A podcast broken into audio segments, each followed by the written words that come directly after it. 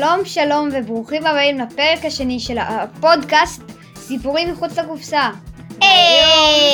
והיום האם נצליח לשחזר את ההצלחה המטאורית של הפרק הראשון? זו הייתה השורה שלי. אוקיי, יאללה, אז יותם, מה הולך כאן? בכל פרק אני או תומר מספרים אחד לשני על סיפור מטורף, הזוי, מוזר ומופלא שקרה באמת. אז יאללה, בואו נצא לדרך, בואו נתחיל. והיום, אתה יודע לאן הולכים? לא, אין זה. ישן. ככה יהיה לנו יותר ישן, אבל היום זה באמת ישן. אז יאללה, לפני ככה 110 שנה. אוקיי, ריצ'רד נוריס וויליאמס נולד ב-26 בינואר 1891 בז'נבה שבשוויץ למשפחה אמריקאית.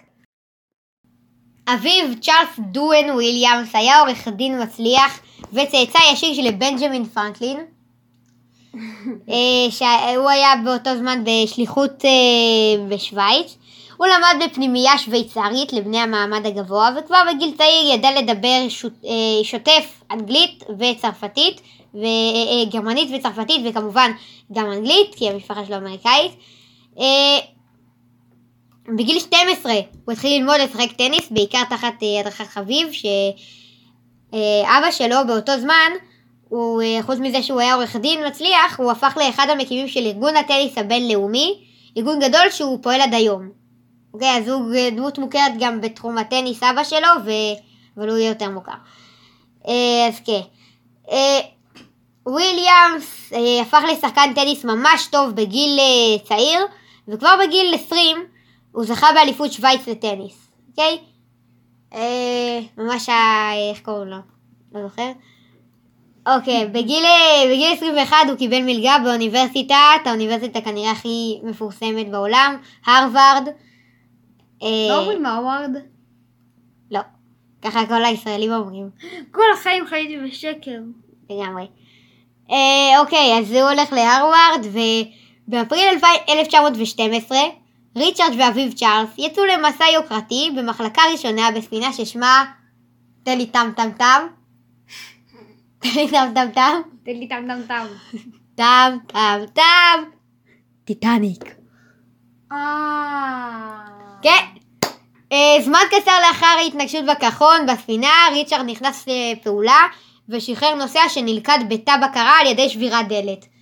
הוא כבר כאילו גם היה אטלט, היה שחקן טניס, שבר דלת, לא יודע איך, אבל הוא שבר. ואחר כך, דרך אגב, הוא ננזף על ידי דלייל שאיים לקנוס אותו בגין שבירת רכוש, כי כל המלאכים והדיילים שהיו שם הם לא, כולם שם לא, נכון, לא קלטו שהם עומדים לטבוע, חשבו רק על הכסף, על הספינה, כמה עשירים, רק שלא ייגע במים, כן, לא קלטו שהם טובים. אז הדבר הזה היווה השראה לסצנה בסרטו של ג'יימס קמרון, אחד הסרטים הכי מפורסמים שאני חושב שיצאו אי פעם, טיטניק, ב-1997, שכן, יש כזה סצנה שמבוססת על הקטע הזה. וויליאמס נשאר על האונייה כמעט עד הסוף, כמעט עד שישקע בשלב מסוים. הוא ואבא של וויליאמס ניסה לגרום לדייל למלא את הבקבוק שלו. הבקבוק ניתן לוויליאמס ונשאר במשפחת וויליאמס עד היום. אוקיי. כאשר הטיטניק שקעה, אב והבן קפצו למים הקפואים. אביו נהרג מהערובה שנפלה מהספינה. הערובה, אתה יודע, כן, יש כזה כמה ערובות ענקיות כזה. כן, אז אחת מהן נפלה, הכי גדולה, היא נפלה, והגנב שלו, וויליאמס, סיפר על כך. או ריצ'רד. ראיתי את הערובה הגדולה מתנפץ אליו. בדיוק לרגע אחד עמדתי שם מרותק. לא בגלל שזה החמיץ אותי רק בכמה מטרים, באופן מוזר, גם לא בגלל שזה הרג את אבי. אבל שם פשוט הסתגלתי על הערובה וחשבתי לעצמי כמה היא גדולה. נראה לי שאפשר היה לנסוע דרכה עם שתי מכוניות, זו לצד זו. כן. זה קצת מוזר, אבל לא יודע.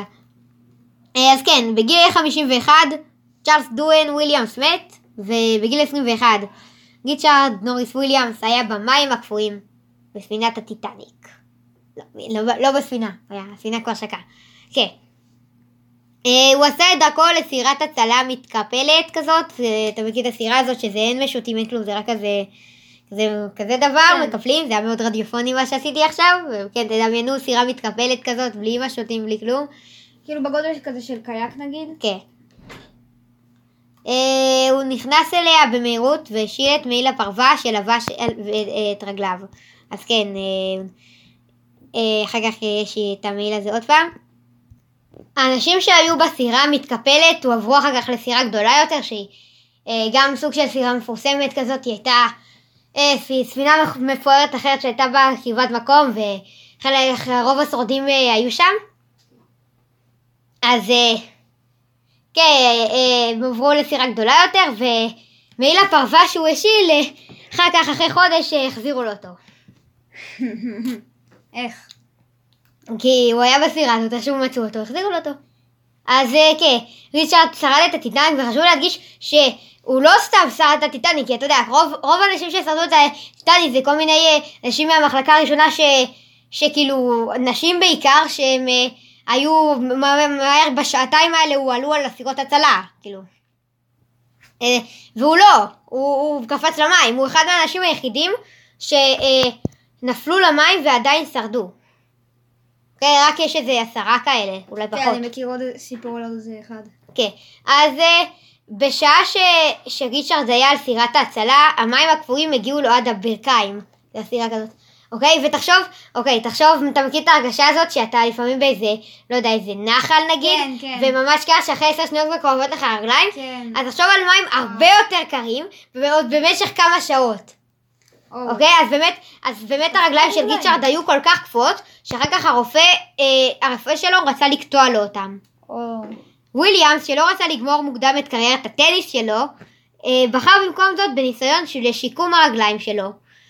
אז הוא שיקם את הרגליו ביחד עם המאמן שלו במשך חצי שנה, והשיקום הצליח.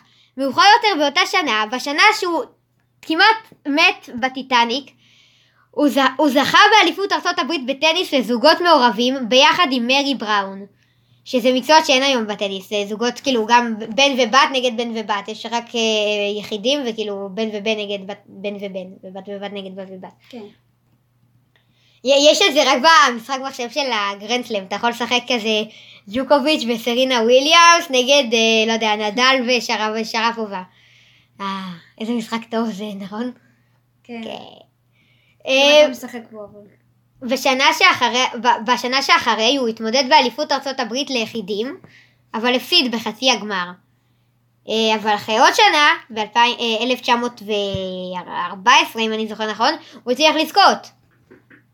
באליפות ארצות הברית ליחידים שהביס את מוריס מקלוגין ב3 מערכות בלבד, ואחרי עוד שנתיים הוא זכה עוד פעם באליפות ארצות הברית ליחידים כ-1916 עוד ניצחון, והוא ממש בשיא של הקריירה שלו באותו זמן, בשיא של הקריירה שלו הוא היה מדורג שני בעולם בטניס, זה ממש יפה. אבל אז הגיעה מלחמת העולם השנייה, ומשום מה מלחמת העולם הראשונה, מלחמת העולם הראשונה, חשוב להדגיש, התחילה ב-1914. עד 18. כן, אבל ארצות הברית, כמו בראשונה, רק קצת יותר, הם התחילו כאילו להילחם, להישרף גם מאוד מאוחר, ב-1917 רק הם הצטרפו. אז ב-1917, וויליאמס, משום מה, התגייס לצבא ארצות הברית, ולחם במהלך מלחמת העולם הראשונה. אין יותר מדי כאילו סיפורים על מה הוא עשה שם וזה, כי אתה יודע, מלחמת העולם הראשונה, ואתה לא יודע מה כל חייל עשה במלחמה, ובטח לא משהו כזה מיוחד. לא, בסדר, אבל הוא כנראה לא עשה משהו מיוחד שיש עדויות על משהו שהוא עשה במהלך מלחמת העולם הראשונה.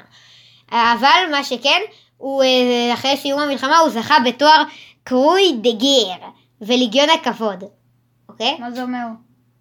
טוב, כאילו מי שלחם, טוב, ליגיון הכבוד. לאחר המלחמה הוא המשיך לשחק טניס, וב-1920 ריצ'רד זוכה בתואר הכי גדול שאליו שחקן טניס יכול לשאוף. הווימבלדון. גם היום זה הפלטפורמה הכי גדולה של הטניס, המונדיאל של הטניס, אבל זה היה זה זוגות. לא מעורבים לזוגות. הוא מתחרה ב3 ענפים שונים וכולם בטניס. הוא המשיך לצבור תארים בקריירה, וסך הכל בקריירה שלו הוא זכה ב8 תארים, 3 כיחיד, 3 בזוגות ועוד 2 בזוגות המעורבים. ב-1924 באולימפיאדת פריז, בגיל 33 ועם נקע בקרסול, ריצ'רד זכה במדליית הזהב בזוגות המעורבים ביחד עם אייזל הוטשקינס וויטמן. לא יאומן, זוכה זהב במדליה, שגם שורד של הטיטניק שזכה במדליה ולוחם במלחמת העולם השנייה. הראשונה. כן, תודה. כן, מישהו מטורף, באמת, זה מדהים. זה באמת מדהים. בגיל 44 ריצ'רד פרש בטניס. וואו. לא, 44 זה גם יחסית מאוחר.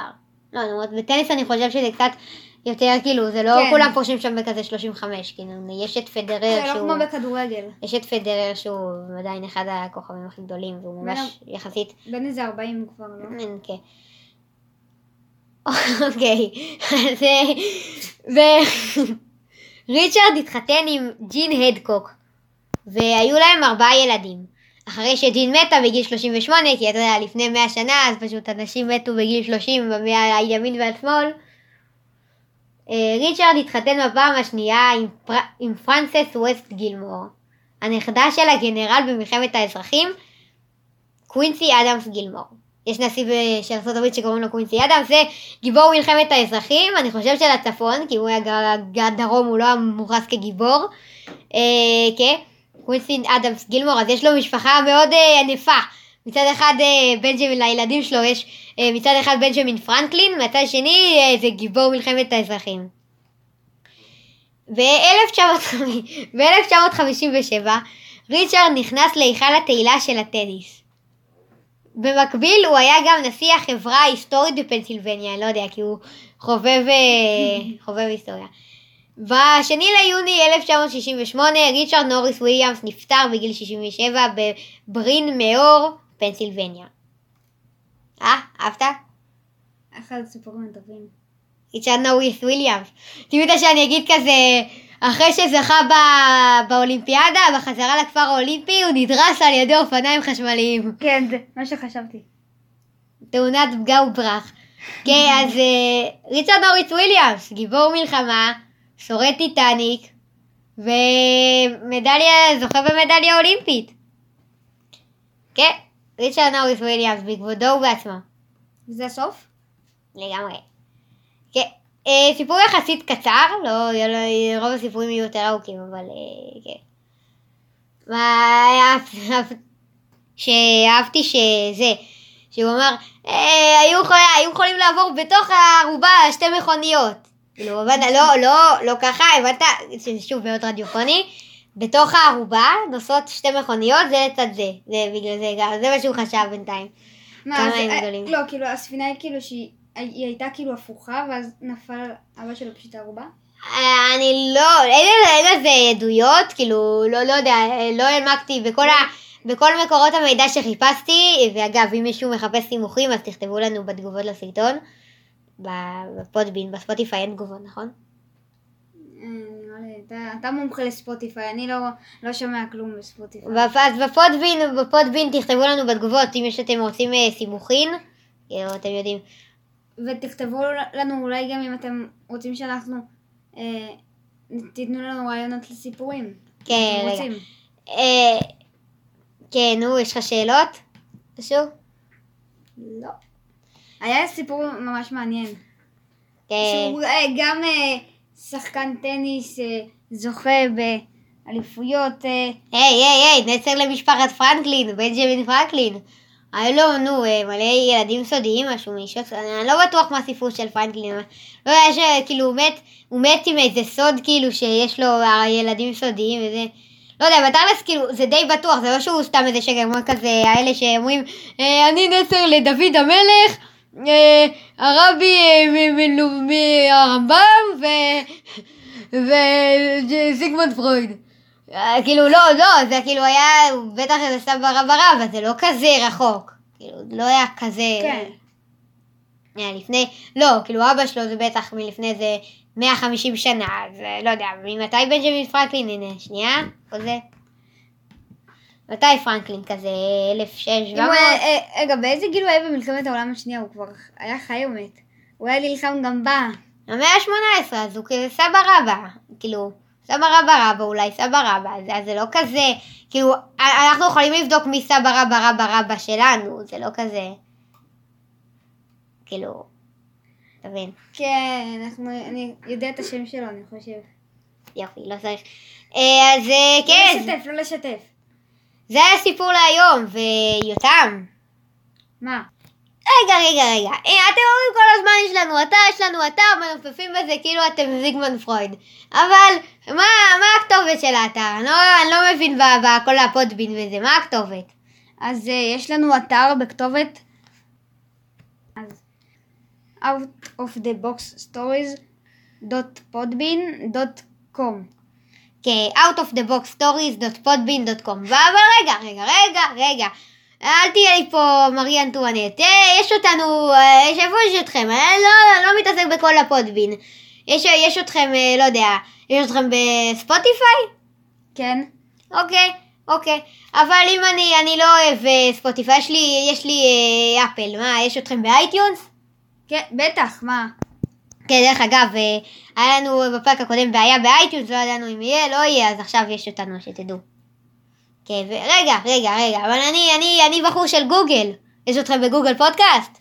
ברור, איזה מין שאלה, מה? אז, כן, יופי, זה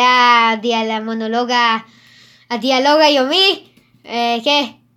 תנסו לאתר dialogiumyomim.podbean.com. מה?